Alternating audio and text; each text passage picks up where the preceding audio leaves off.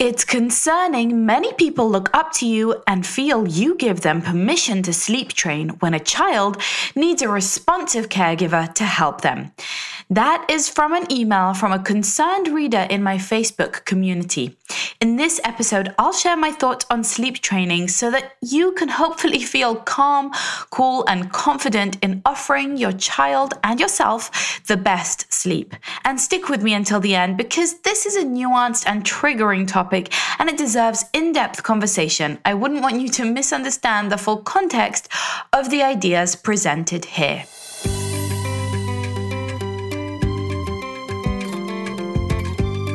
You're listening to the Parenting Junkie Show, the place to go to love parenting and to parent from love. I'm your host, Avital. I'm Avital. Hi. If you're just meeting me for the first time, I'm a mindful parenting coach. I'm the mother of four. I'm so honored that you've chosen to spend a little bit of time with me here today on this important topic of sleep. My goal is to help you, my fellow imperfect, intentional parent, to say goodbye to clutter, chaos, and conflict, and to reclaim peace, presence, and play for your family.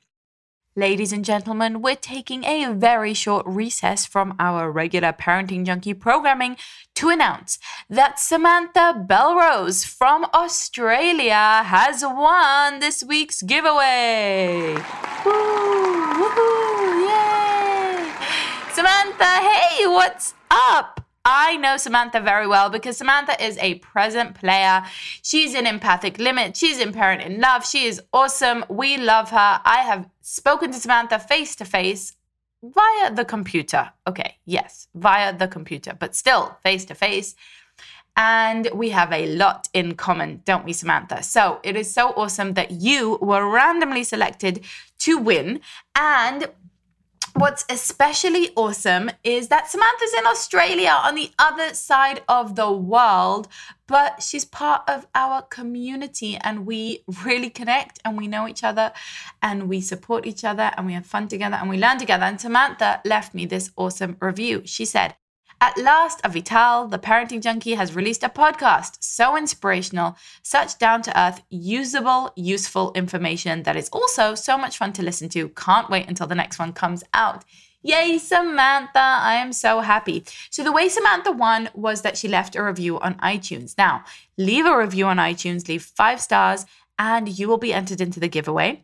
If you're doing so outside of the US, please just let me know you've done so by also snapping a shot of your review and sharing it on Instagram. I don't see the reviews from outside the US, but I do want to include you in the giveaway. We just add your name to the list and then we use a random selector, pick a number and pick a prize randomly. It's all randomly, you guys, but you can enter this giveaway several times because you can share on Instagram and on your stories and on your Facebook.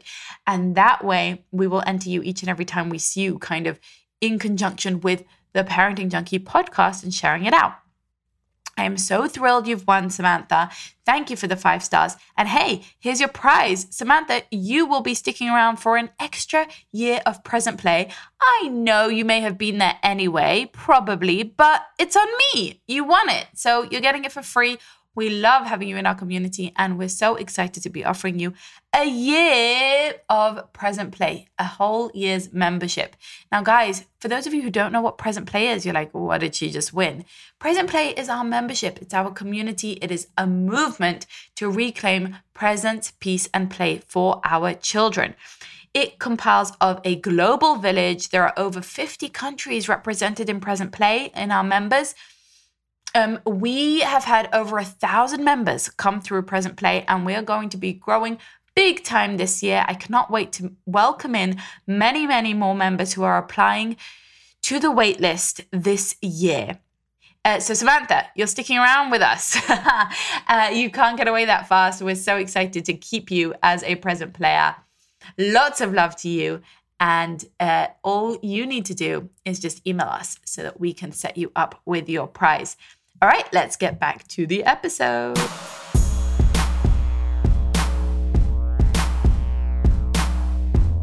Here's an email I recently received.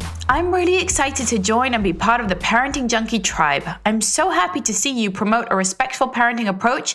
In most areas, I can see by the Facebook forum, a lot of people look up to you and respect your advice. One concern I have is on the forum, a few people have mentioned you encourage and give permission for people to sleep train. I'm concerned as sleep training is most definitely not respectful to children, and research has shown it can be detrimental to a child. It's concerning. Many people look up to you and feel you you give permission to sleep train when a child needs a responsive caregiver to help them. It's developmentally appropriate for children to need help to fall asleep and wake frequently, so how is it respectful to sleep train when their cries are their only way of communicating that they need help and comfort from a caregiver? That was one email I received recently, and here's another email in response to my video where I shared my struggles in sleep training, well, sleep supporting my newborn. And here is what she wrote after I explained to her my situation and that my baby wasn't comforted being held. He needed to just cry a little bit and then he fell asleep, and that way we all got the best sleep. And here's what she wrote to me after a few back and forth emails. If a baby is overstimulated by your touch, something is not right, as infants will die if they don't have close attachment in the wild. Trauma has ruptured that attachment. Trauma is stored up from in utero or from birth trauma or early medical interventions. Your baby has a lot of pent up feelings. Maybe seek out a professional. Your baby does not want to be touched could also be from sonograms during pregnancy or vaccines. That's why he might be so sensitive.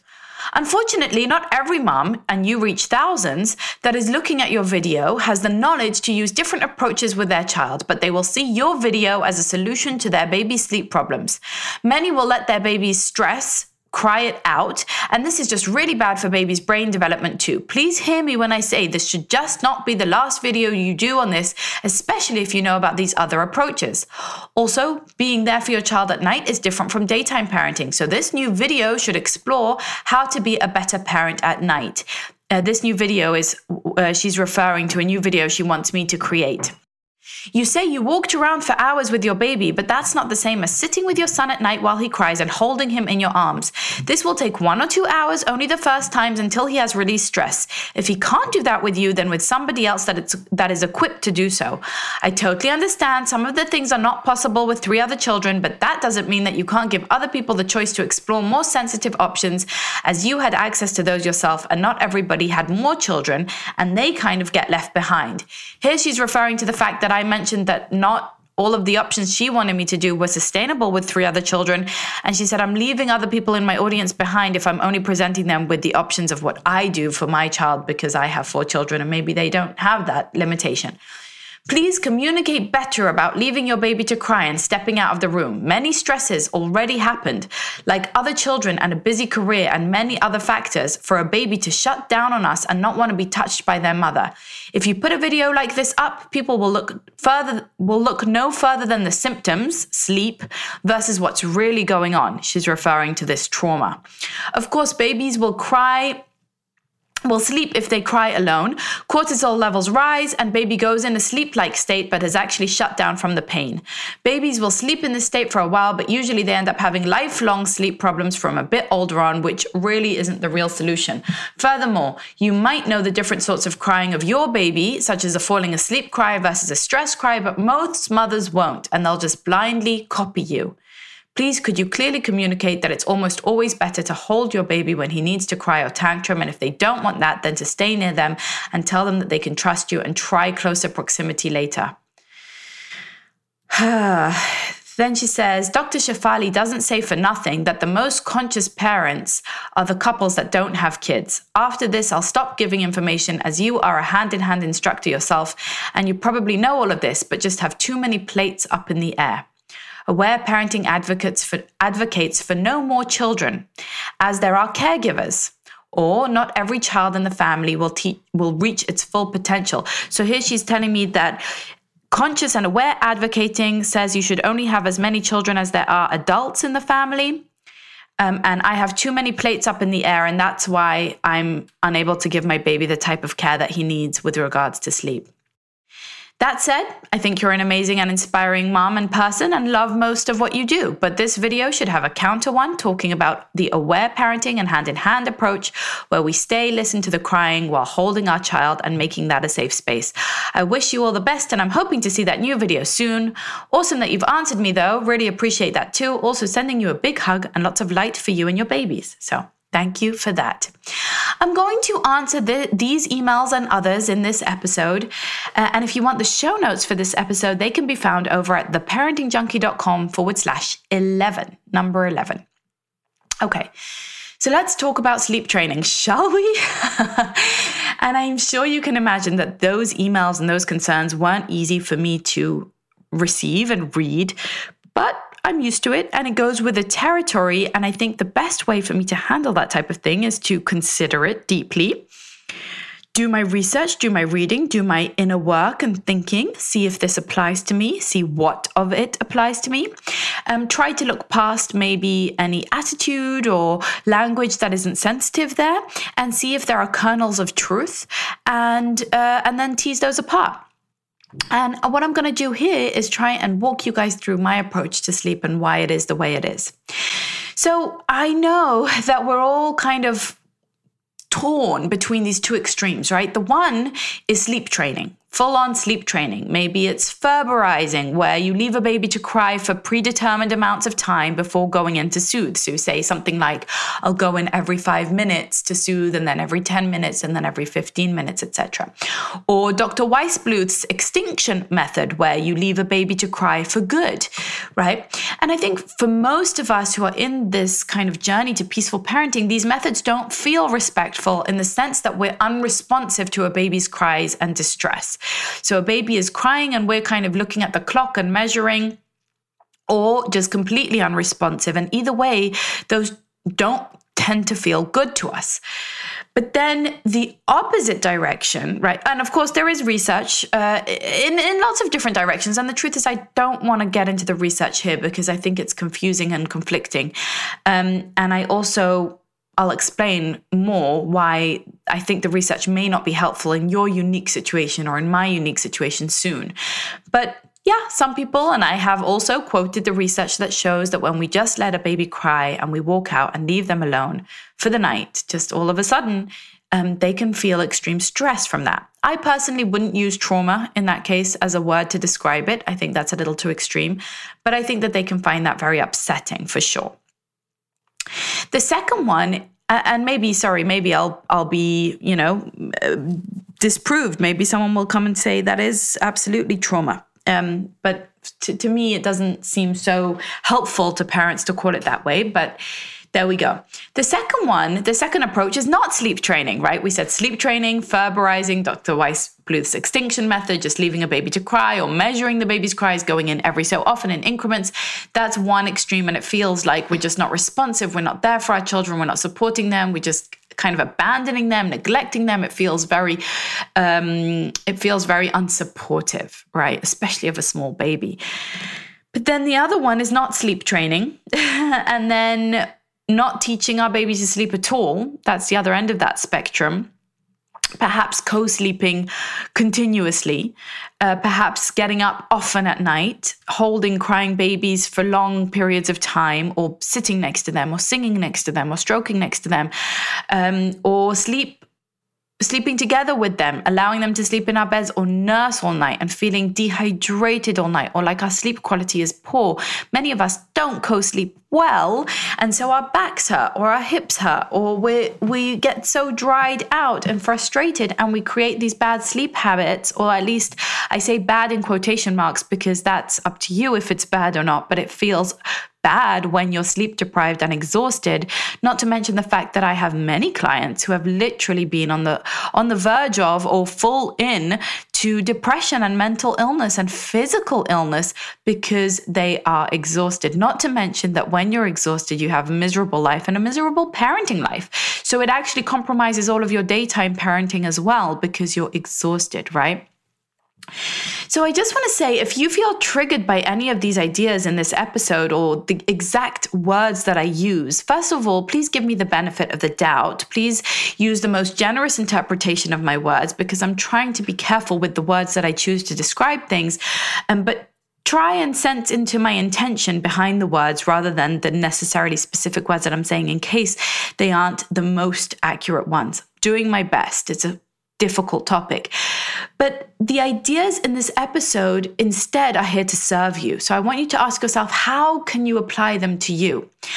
You know, and I want to address one of the things that one of these people wrote, which was that as someone with a big platform, you have a responsibility.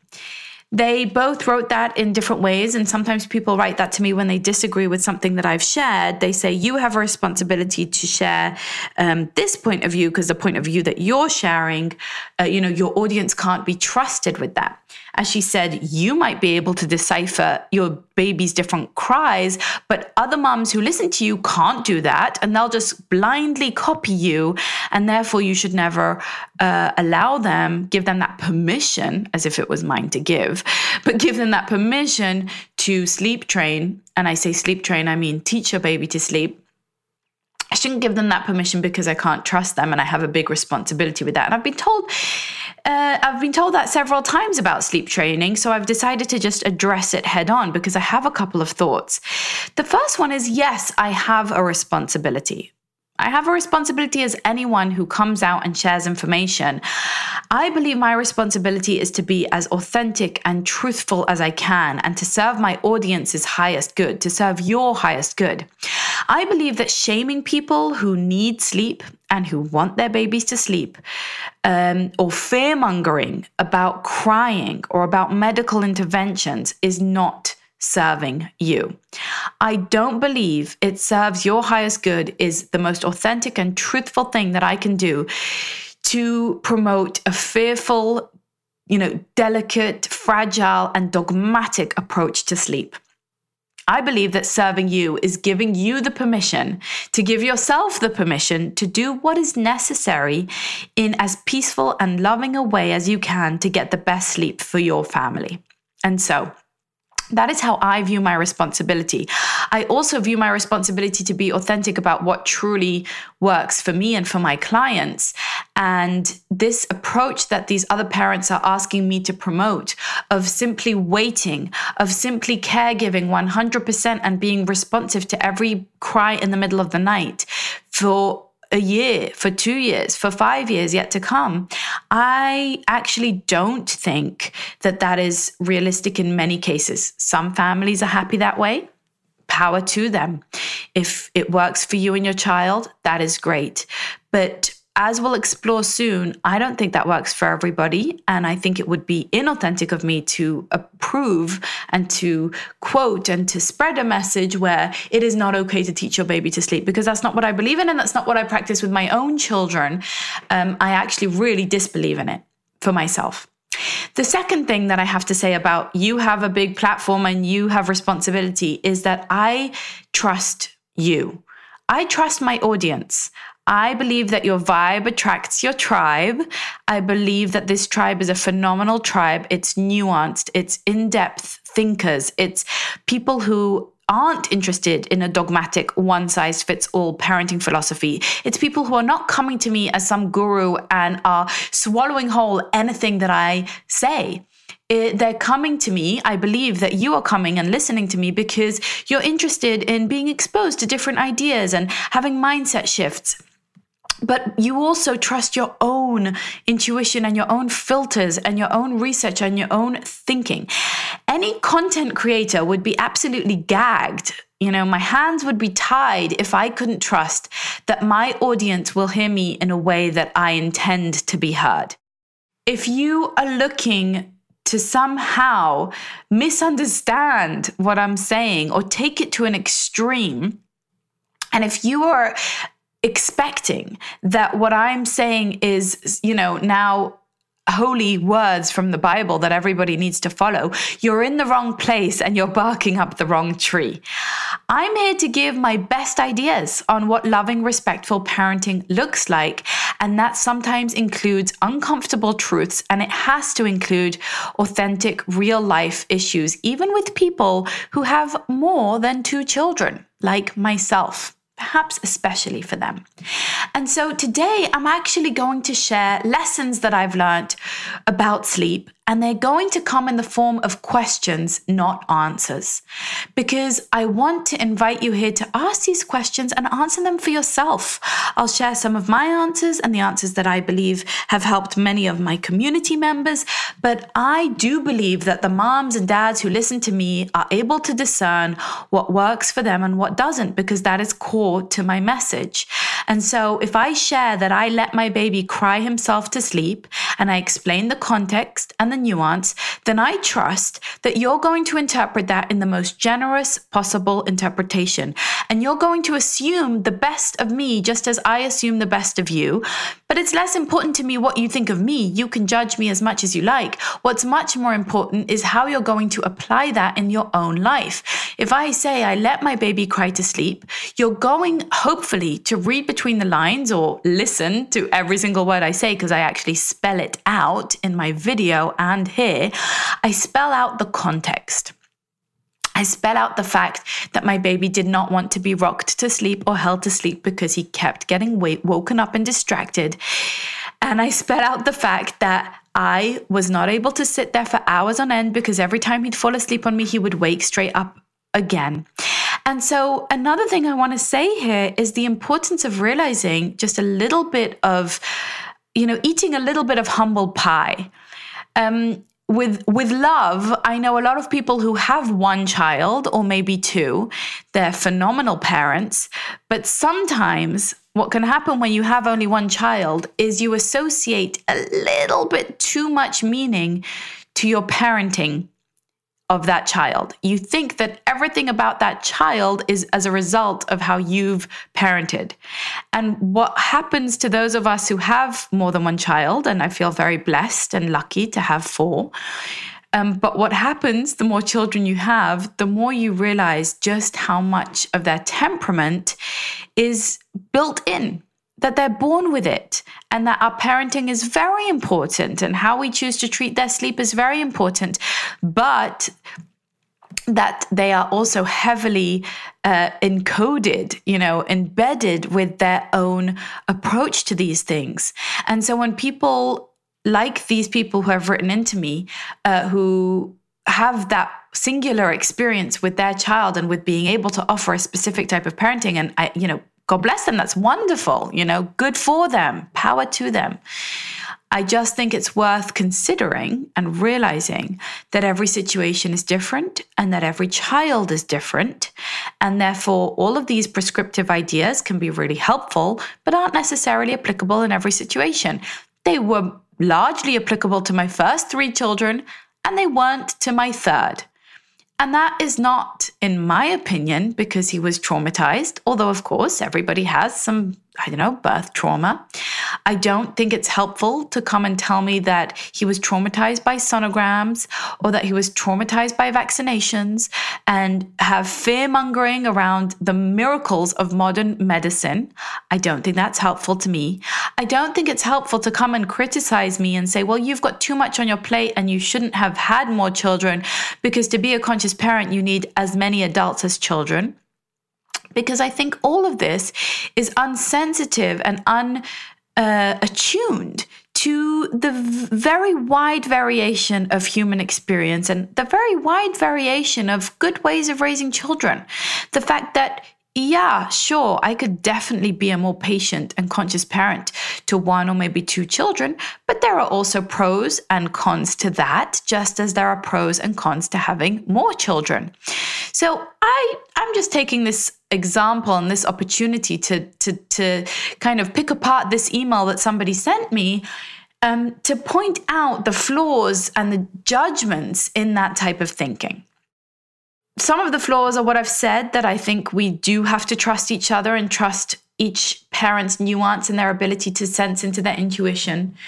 Um, some of it is about realizing that there are lots of different temperaments. So the reason my baby was crying isn't necessarily to do with trauma. I don't think it was, although I respect that person's right to their opinion, but I also am in touch with my own, you know, wisdom and my own connection and bond with my baby. It's not that he didn't want me to touch him, it's that he's highly alert and very aware of what's going on. And I'm like that too.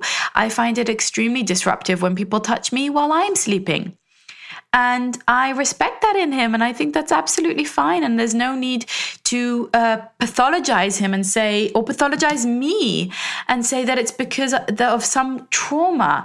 She also mentioned that it's because there are other children and there's a busy, and I have a busy career. And so he's got so much stress.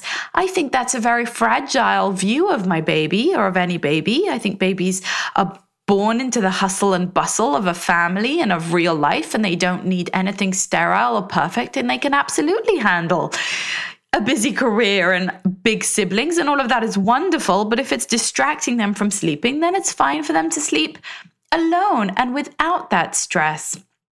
And so that is why uh, I disagree with those ideas in that email. But now let's go into some of the helpful questions that I want you to ask yourself. So, first of all, what does sleep training mean? I think it's really important because if we're having a conversation about sleep training, then maybe we all need to get on the same page with the definition of sleep training. Some people think sleep training means at a certain time, maybe very early, maybe as early as two or three months, you decide how long you want your baby to sleep. You put them on a very fixed schedule. You measure the ounces in their bottle. You measure the minutes in their naps. And you walk out of the room and you let them cry indefinitely until they fall asleep, right? That's some people's definition of it. Other people might think it's about sitting next to the child and singing to them until they fall asleep and then doing what Kim West calls the baby sleep shuffle, um, where you slowly, slowly move further and further away and remove yourself from that situation. Very gentle method, very respectful method. It's also sleep training, right? That's training a child to sleep without dependency. So some people think it's about putting your baby down just as you've finished nursing, but before they're fully asleep. I don't know. There are lots of different definitions to sleep train. That's a blanket word and it means a lot of different things to different people. It's kind of like saying, don't medicate. Well, that depends, doesn't it? if there's medication that's going to save a child's life or that's going to really help them with discomfort or whatever, you know, what is the alternative? Which medication do we mean? How, when, why? What are the motivations? What are the, you know, chemical reasons for it? We need to just calm down a little bit. And when someone writes to me that I shouldn't be giving people permission to sleep train, I guess I need to reply, well, what did you mean by that? When I say permission to teach your baby to sleep, that's what I mean. And now we can go into the nuances of it. But the point is, you don't have to just succumb to forever getting up all of the time or rocking them to sleep or, or, night wakings until they just naturally grow out of it. I don't think that's necessary either. And let's talk a little bit about this nature thing because of course it's important for us to understand human nature etc. But one of the things this woman wrote to me was that babies would die in the wild if they didn't want their parents to touch them. And to this, I have to say, yes, okay, that's fair enough. There are many things that we can learn from indigenous peoples, from tribal living, from primates, from the wild, from other nature sources, whatever understanding what humans how humans might live in the wild is helpful okay? What this animal of a human is when it's in the wild that's interesting.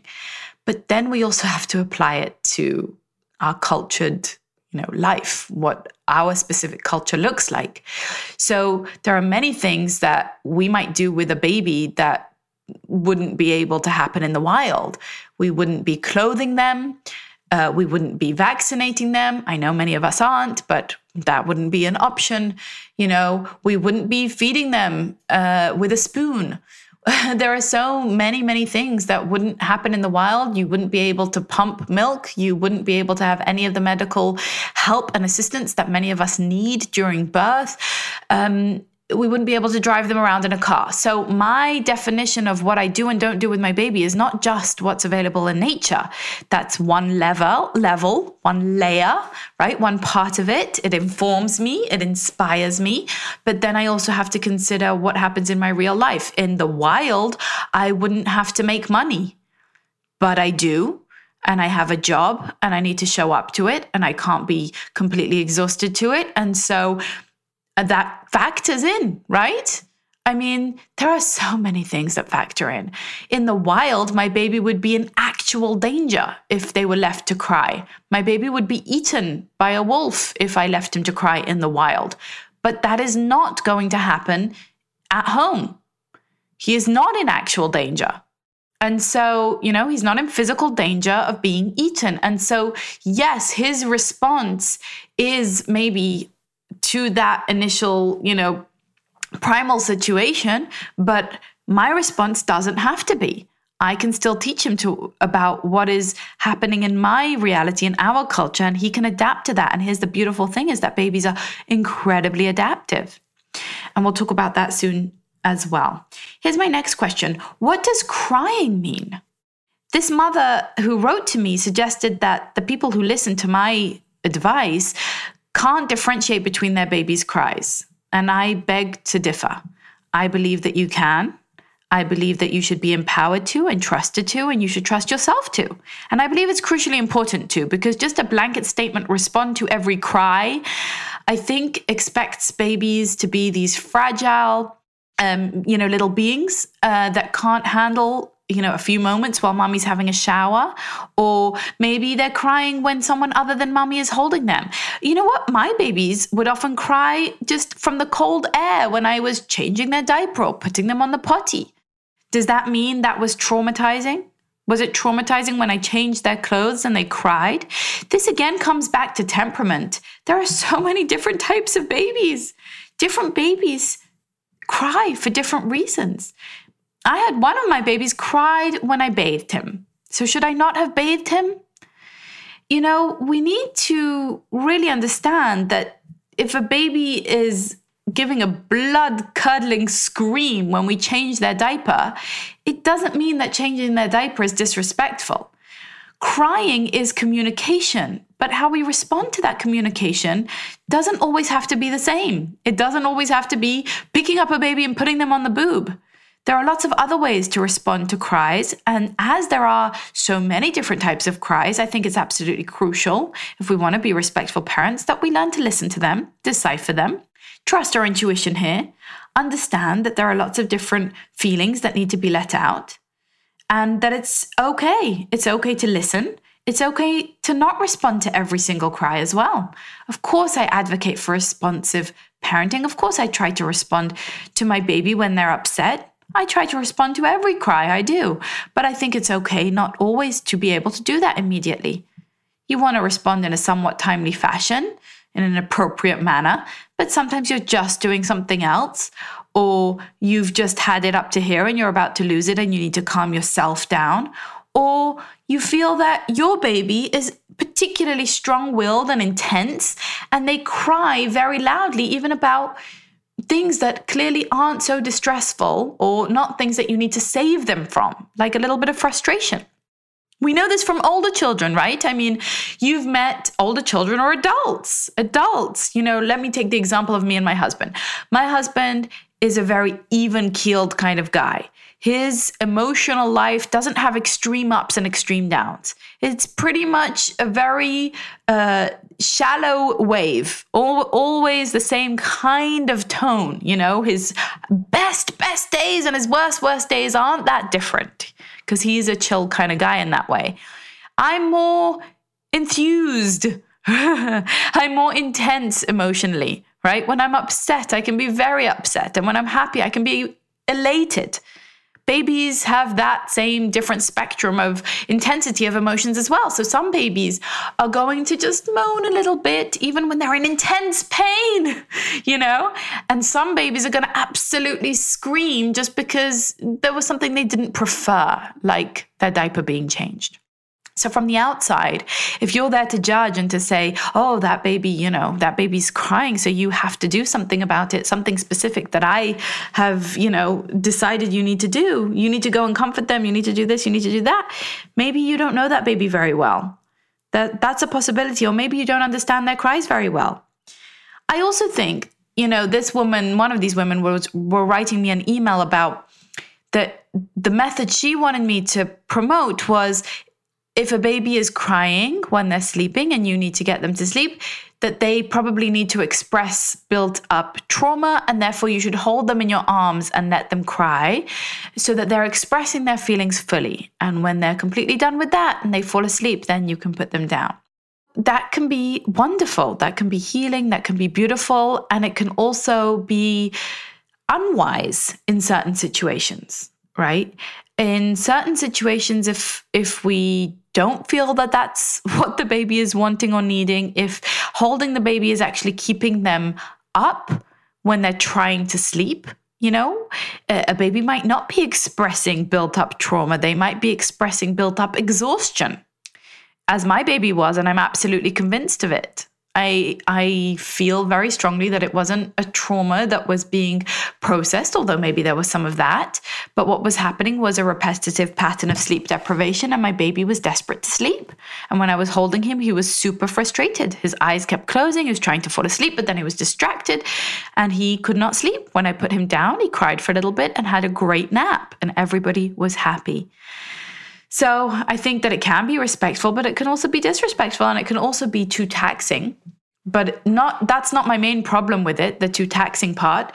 My main problem with it is I don't think it's always appropriate to hold a baby. I think sometimes it's respectful to let babies let out their feelings, but not necessarily to hold them. Maybe you sit next to them, maybe you come in and check on them. Maybe you're there to actually show them clearly that this is now time to sleep and you're holding a clear and firm and empathic, loving boundary because you care about them and you care about their health and you care about their sleep. So, of course, we have to let babies let their feelings out. I don't believe in pacifying. I don't believe in shushing, in stuffing a pacifier in their mouth, in trying to stop them crying. I don't think that's the point at all. We don't need to stop them crying. We can allow them to cry and allow them to have their space and their independence and fall asleep in a safety of their crib or of their sleep surface with or without our proximity, depending on your baby and their needs. It's contextual, it's different for every child and it's different for every parent. When I received this email, I spoke to one of my friends who I value so highly. She's an incredible parent. And I told her about this and I said, You know, I'm so confused about this email I just received. She said I should be holding my baby because he's got trauma built up from sonograms, vaccinations, and pregnancy. And he, he he's so traumatized that he doesn't want me to touch him. And it's my fault because I have three other kids and I'm not, you know, able to spend time with him and I should be holding him to sleep.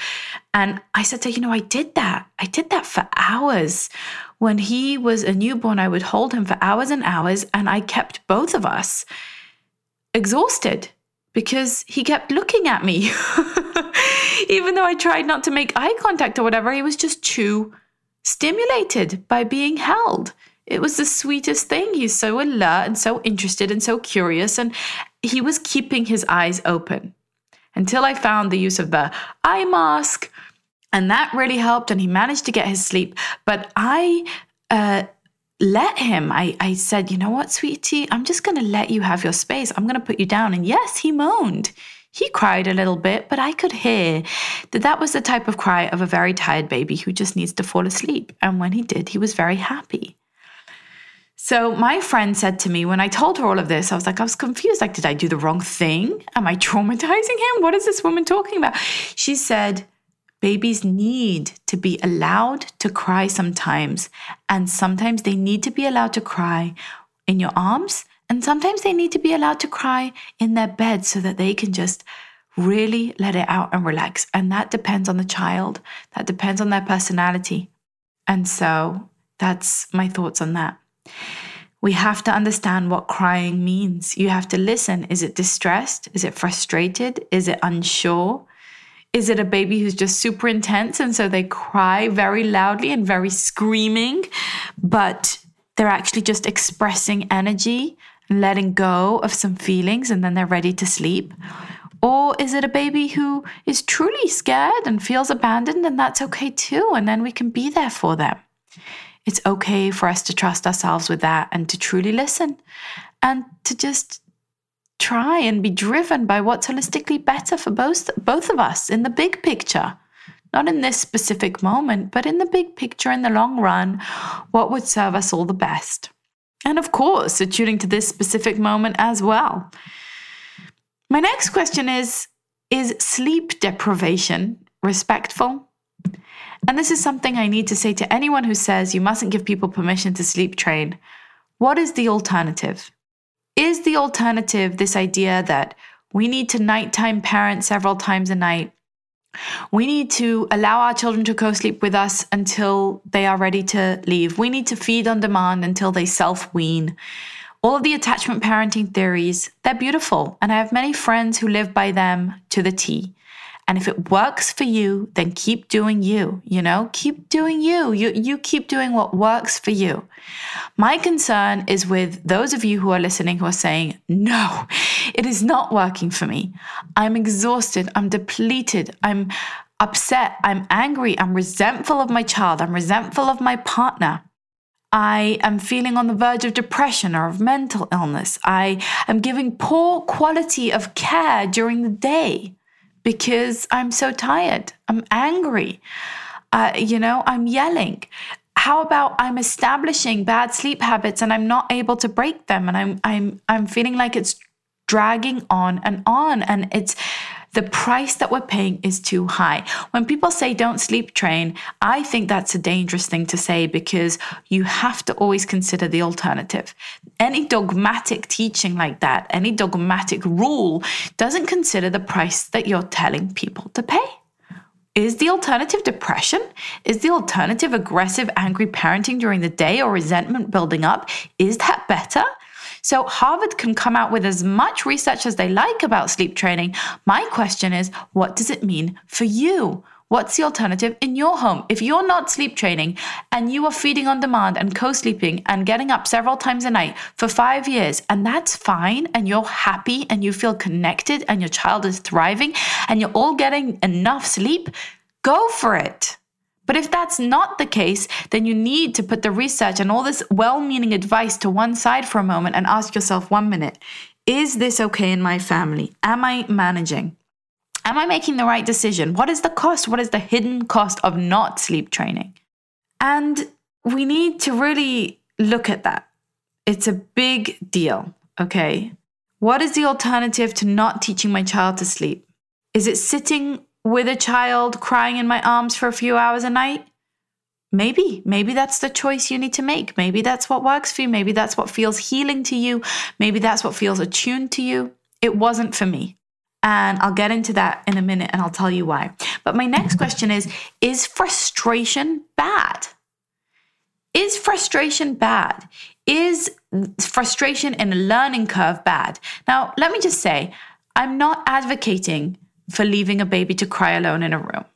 I'm not advocating for or against that. I'm saying it's much more complicated than that. I'm saying that there are many more factors that factor in. I do sometimes leave some of my babies at some stages alone to cry in a room for a certain amount of time. That happens in my home, and I'm not ashamed of it. And I think it's okay. I think they're okay because there's a lot of context around that, a lot of nuanced thinking around that. And I'll go further and say that the judgment and fear mongering and finger pointing to parents who are doing this is sometimes worse for the child than whatever it was the parent was doing. Because when you make a parent feel lack of confidence, feel guilty, feel confused, feel upset with themselves and like they don't know what they're doing, and feel also like they need to doubt themselves and then they become hesitant and then they go back and forth and they become inconsistent. I think that's worse for that child than a parent who makes a decision about what's best for their family and goes with it confidently, wholeheartedly, and consistently and gets a good result. Because whilst I wish that no babies would be left alone to cry in rooms and feel abandoned and feel neglected, I wish even more that all families felt that they were well equipped, that they could trust themselves, that they could make decisions, that they could follow through with things, and that they could get healthy habits in place for their family.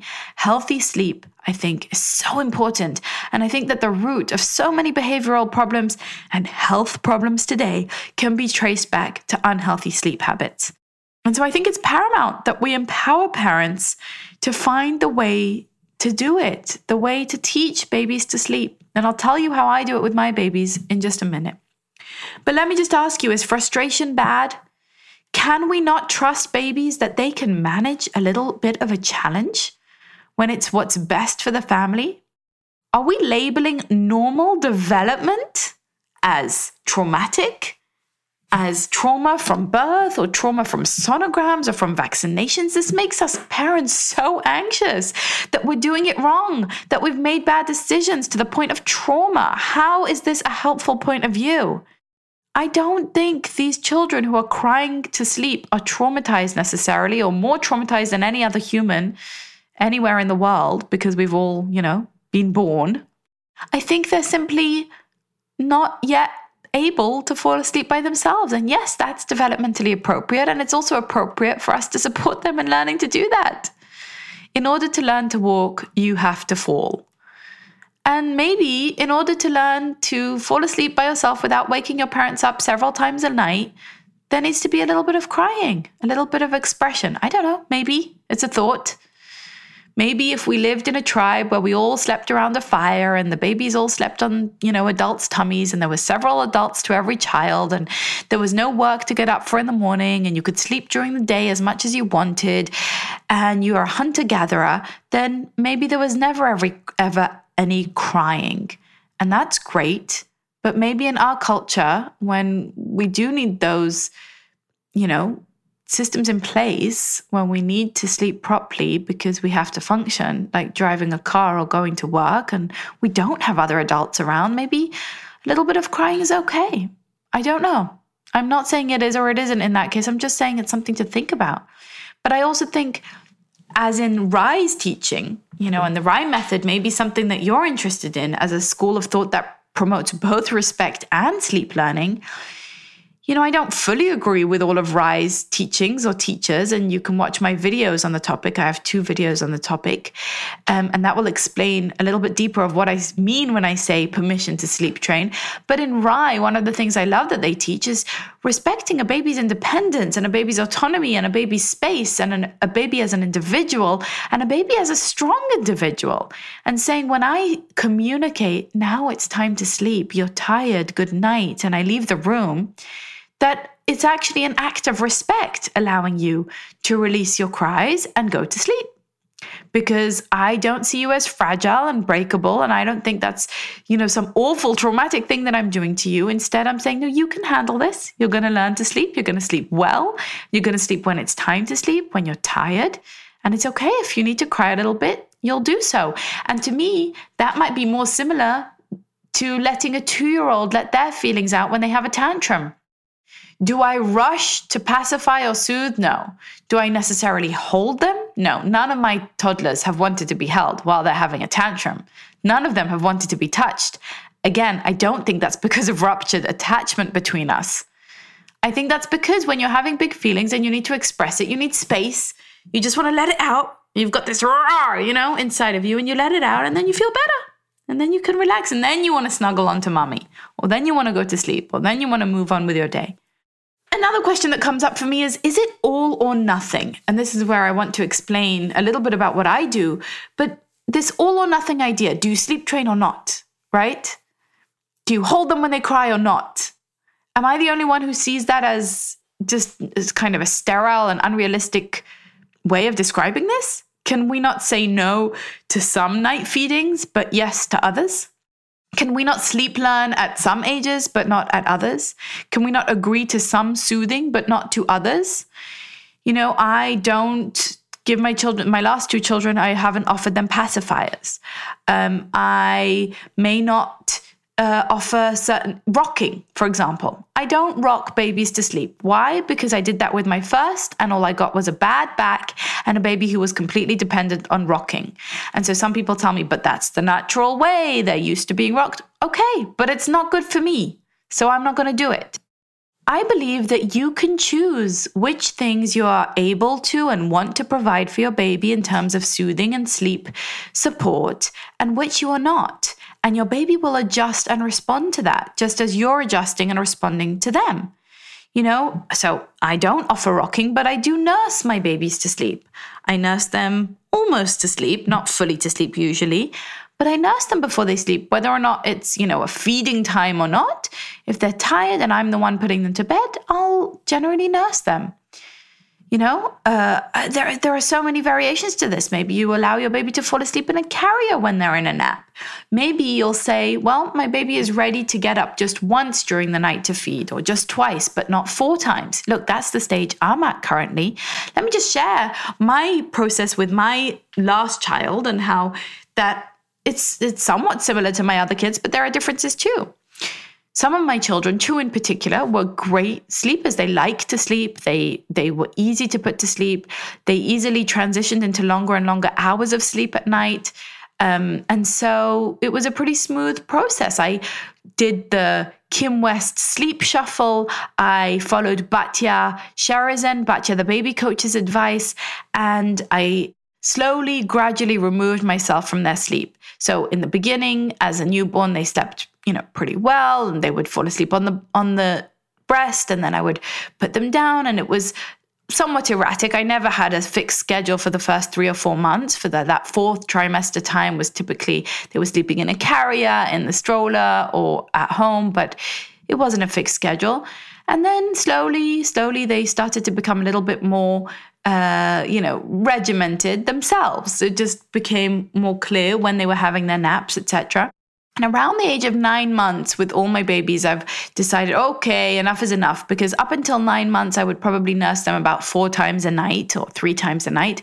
And around the age of nine months, they started crawling around in my bed, scratching me, getting up, talking, you know, jabbering at me.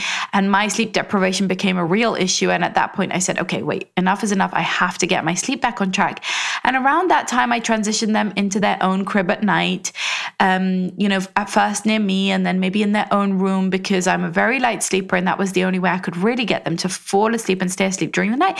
And I would typically go in for another one, maybe two night nursings and then gradually phase those out.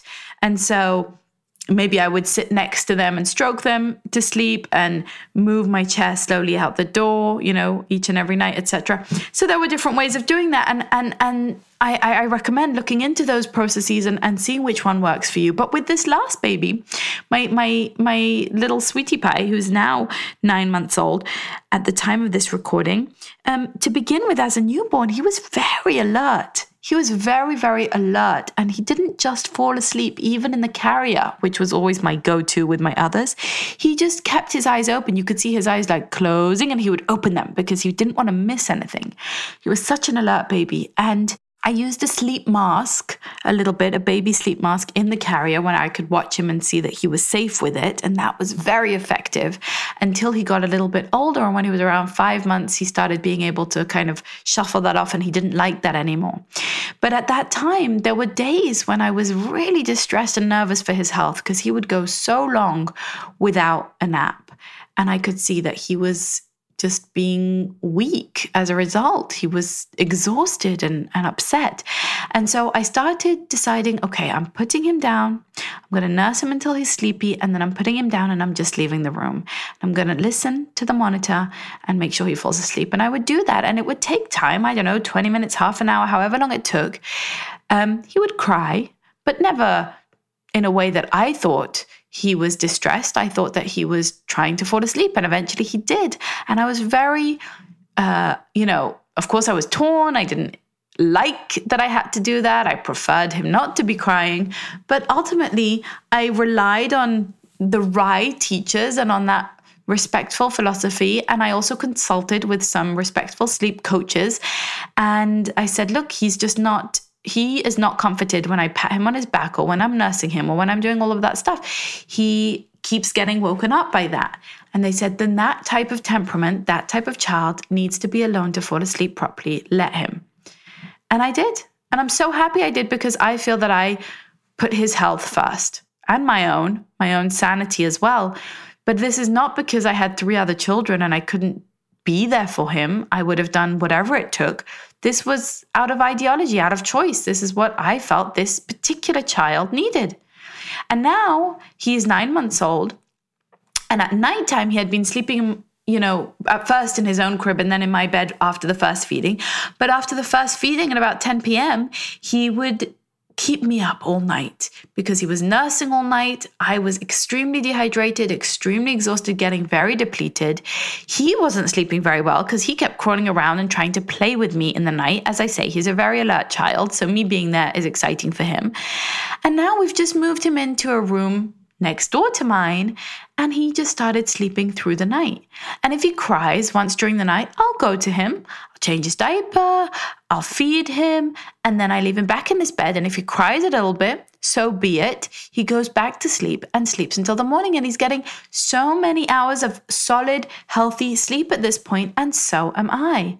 And so that has been my approach. And now that I know that he can do those long stretches at night, that he only needs about one feeding a night, I'm not going to be offering him more than one unless I really feel, gosh, you know, today he's really hungry or today he's not feeling good or he really needs it. Otherwise, I'm not going to be offering that at night. And I'm comfortable holding that firm empathic limit.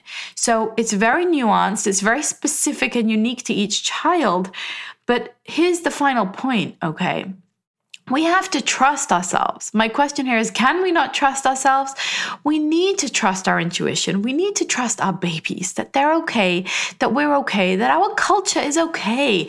We can have a lot of criticism of our culture and everything, but at the end of the day, we're not living in the forest with hunter gatherers. We're not in that situation. So we can take what we learn from there. It's wonderful and beautiful, but then we also have to apply it to our real lives and to our unique, specific, temperamental babies and ourselves and our situations. And so context is absolutely everything. When you say, should you sleep train or should you not sleep train? Is sleep training traumatizing or is it in fact responsible parenting? Well, that all depends on the context. That all depends on what you mean by sleep training, on your baby, on how old they are, on how you're doing it, on the intention behind it, on the way that you're doing it, on the attitude, on the duration. All of those things matter. It matters greatly. It's kind of like saying, is sugar good for kids? Well, you know, just up front, we'd say no, right? We'd say no, sugar is poison. But guess what? A couple of years ago, my daughter had a tummy bug, was vomiting, got terribly dehydrated, and her sugar levels dropped terribly. And when I took her to the hospital because she was floppy and unresponsive, they gave her a lollipop. And that was what she needed to save her. She needed a lollipop. She needed sugar. So, in that case, sugar wasn't bad for her at all. Sugar was absolutely necessary because her blood sugar levels were so low that it was actually dangerous for her. I have a friend whose child has type 1 diabetes. She absolutely needs sugar in some cases, and in other cases, she absolutely does not. And so, it depends, is the answer. Is sleep training right? It depends. Look at jalapeno peppers. Remember the example I've given in other podcasts of spicy foods. In the culture that I grew up in, in London, you eat very bland food. Steamed broccoli is what we feed babies. But in South America, babies are routinely exposed to spicy foods because that's part of the culture, and the expectation is that they will like it, and they do because people are incredibly adaptive and they adapt to what that culture expects of them. Is spicy food traumatic for a baby? Yeah, if you give it to my baby, it will traumatize him, maybe. But if you give it to a baby who's being exposed to that and taught to like and enjoy spicy foods and developing his palate in that direction, then it's not at all traumatizing. Is sleep training traumatizing? Is sleep training disrespectful? Well, it's disrespectful if all of a sudden one day you take a baby who up until now has been nursing through the night and, you know, being looked after and played with all night through the night and suddenly put him in a room by himself, shut the door and let him cry for hours solid and say, that's it, I'm done, yeah, that would be disrespectful. But if there's a context to it, a build up, a communication, if you are listening to your baby's cries, if you're deciding what is best for you and your baby, if you are taking into account your baby's unique temperament and your unique situation and how it might work for you, if you're staying in touch with your intuition and listening to yourself and to your inner wisdom, if you are setting it up in a way that is somewhat gradual and supported, where you're there for your baby, you're comforting them you're figuring it out. You're pacing it. You're taking the schedule and looking, okay, here's what we're working towards. And slowly, slowly removing yourself from the situation and slowly, slowly building your baby's skill. Then, no, I don't think it's disrespectful. I think it's hugely respectful because you are putting their health front and center. In the end, we each need to do what we feel comfortable with. I feel comfortable with firm empathic limits, even from the get go. Not with a newborn, because for me personally, that just doesn't feel right. I feel like with the first four months or so, it's all about just attunement and responsiveness to the extent that I can. But then slowly, slowly, I think it's about introducing a little bit more limits, a little bit more boundaries, a little bit more expectations, very gradually, very slowly, in a supportive way, in a supported way, and in a way that takes into account my own resources as the mother of four, I don't think I have to apologize to my youngest one that he's the youngest of four. I don't think that was a mistake or something that bad that happened to him that he doesn't have my full attention. I think he gains a lot from it. It's okay. But yeah, it means that this is the reality he's in, and he's going to adapt like an absolute champ. He's not a fragile, traumatized, poor little kid whose mummy isn't available to him and who has too many plates in the air.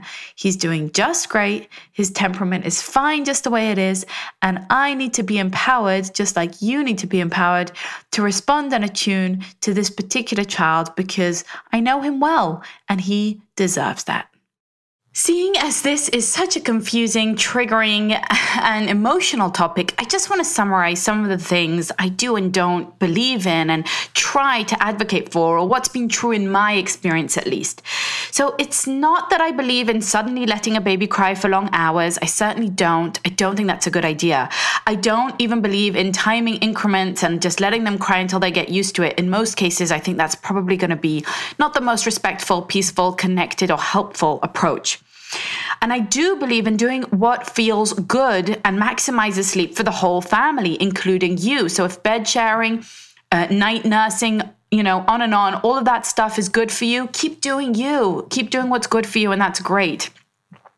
But I also believe that there are lots of types of crying, and sometimes we need to decipher and learn to listen and to know our babies, right? Sometimes they're releasing stress, sometimes they're releasing trauma and energy or expressing, and sometimes they're just frustrated and they're learning something new, but something important and worthwhile. So we need to get uh, to know our babies and just listen to our intuition and not become alarmist and not become overly fear mongering towards ourselves or towards other parents about what those cries mean. Sometimes it's okay for a baby to just cry for a little bit and go to sleep. And sometimes it's just that, and we don't need to read more into it. I think that that's true in my case some of the time. And if it's true for you, then I hope that you feel validated there. I do believe that Crying is often involved in learning to sleep, and that that's okay. I believe that sleep is incredibly important. It really is. Sleeplessness is a form of torture for both babies and adults. And if we were living in the rainforest, we would behave in one way, but we're not. And so there are other things that we need to take into account. So cry, crying might be involved. Crying might be involved, but there's a difference between a parent respectfully, lovingly putting a baby to sleep and letting them cry to sleep, maybe being there and stroking them, maybe singing, maybe coming in and out to check on them maybe just letting them cry for a while until they fall asleep. There's a difference between that and between some regimented, cold, controlled, uh, you know, calculated approach to babies that doesn't take into account the relationship, where they're at, the types of crying, the types of exhaustion, the whole packet, really, the cost benefit analysis to the whole family, including maternal health and well being. I don't believe that letting babies cry themselves to sleep when that's what feels most loving and that's what prioritizes their health and wellness is damaging or unrespectful. I think it can be damaging and unrespectful, but it doesn't have to be. Again, it 100% depends on the context. And I don't believe that parents should be shamed for not having the capacity or the interest to sit for long hours with crying babies. Not that that is always the right thing for that baby's either. I don't believe that either. It's not the right thing for every baby's personality. Some babies need the quiet, need the calm, need the consistency, need that firm boundary to get the sleep that they need and that that's okay for them. Some babies don't like sleeping in a carrier. Some babies don't like sleeping in arms. Some babies need a quiet, calm room that's dark and a non-moving surface. And some babies need to be rocked to sleep in a in a carrier or in a in a stroller for a while and that's okay too. You need to do what works for you. I don't believe parents should be shamed for this.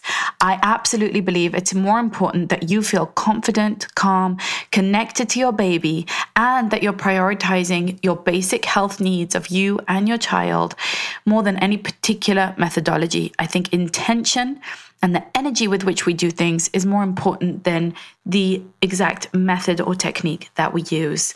And if anything I've said sounds anything other than liberating and supportive, then I hope you can re listen and understand the intention with which I'm saying these words. I'm only speaking based on my own personal experience and the experience of my clients in saying, I think we need to empower each other to reclaim sleep, healthy sleep for our children, for ourselves, using firm, empathic, and kind, calm, and connected boundaries. To me, that is the utmost respectful thing to do. Next week, I'm going to be sharing with you what to do when you feel like you just can't stand your child. You feel so irritated and like you just want them to leave you alone. That's coming next week. Thanks for listening to the Parenting Junkie Show. If this was helpful for you, I would be so appreciative if you would subscribe, rate, and review the podcast. Subscribing to the show means you'll get the bonus episodes that I only deliver here. And when you rate and review the show, it helps other parents find it. I'll be shouting out some of my favorite reviews in upcoming episodes and would love to spotlight you. And remember, keep on loving parenting and parenting from love. Namaste.